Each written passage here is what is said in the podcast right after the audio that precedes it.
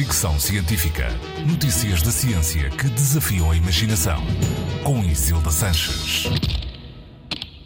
A semana de trabalho de 4 dias já foi implementada por algumas empresas em vários países, mas ainda assim continua longe de ser uma realidade, apesar de serem vários os indicadores dos seus benefícios, tanto para empresas como para trabalhadores.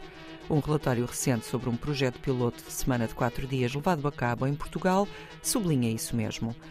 O estudo envolveu 41 empresas que estão a testar a viabilidade da semana de trabalho de 4 dias, abrangendo mais de 1.000 trabalhadores. 58% dos trabalhadores têm um dia livre por semana, 41% têm um regime de quinzena de 9 dias.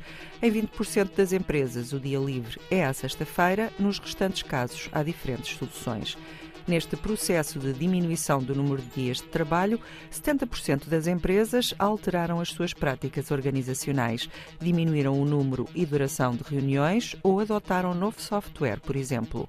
75% das empresas envolvidas no estudo avaliaram positivamente o teste à semana de trabalho mais curta.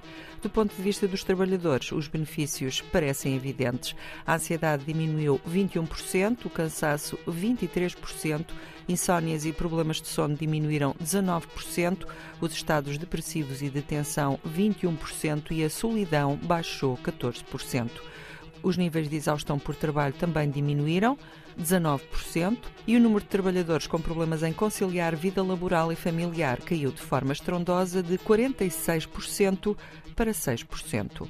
Outra conclusão deste relatório é que os trabalhadores envolvidos afirmaram só estar dispostos a considerar mudar para uma empresa com uma semana de trabalho de 5 dias se recebessem um aumento superior a 20%. Pedro Gomes, professor de Economia da Universidade de Londres e coordenador deste projeto, apresentado em dezembro, referiu que as maiores dificuldades reportadas pelas empresas foram a definição de metas de produtividade, a gestão durante as férias e a dificuldade em alterar a cultura interna para evitar o desperdício de tempo. Fricção Científica.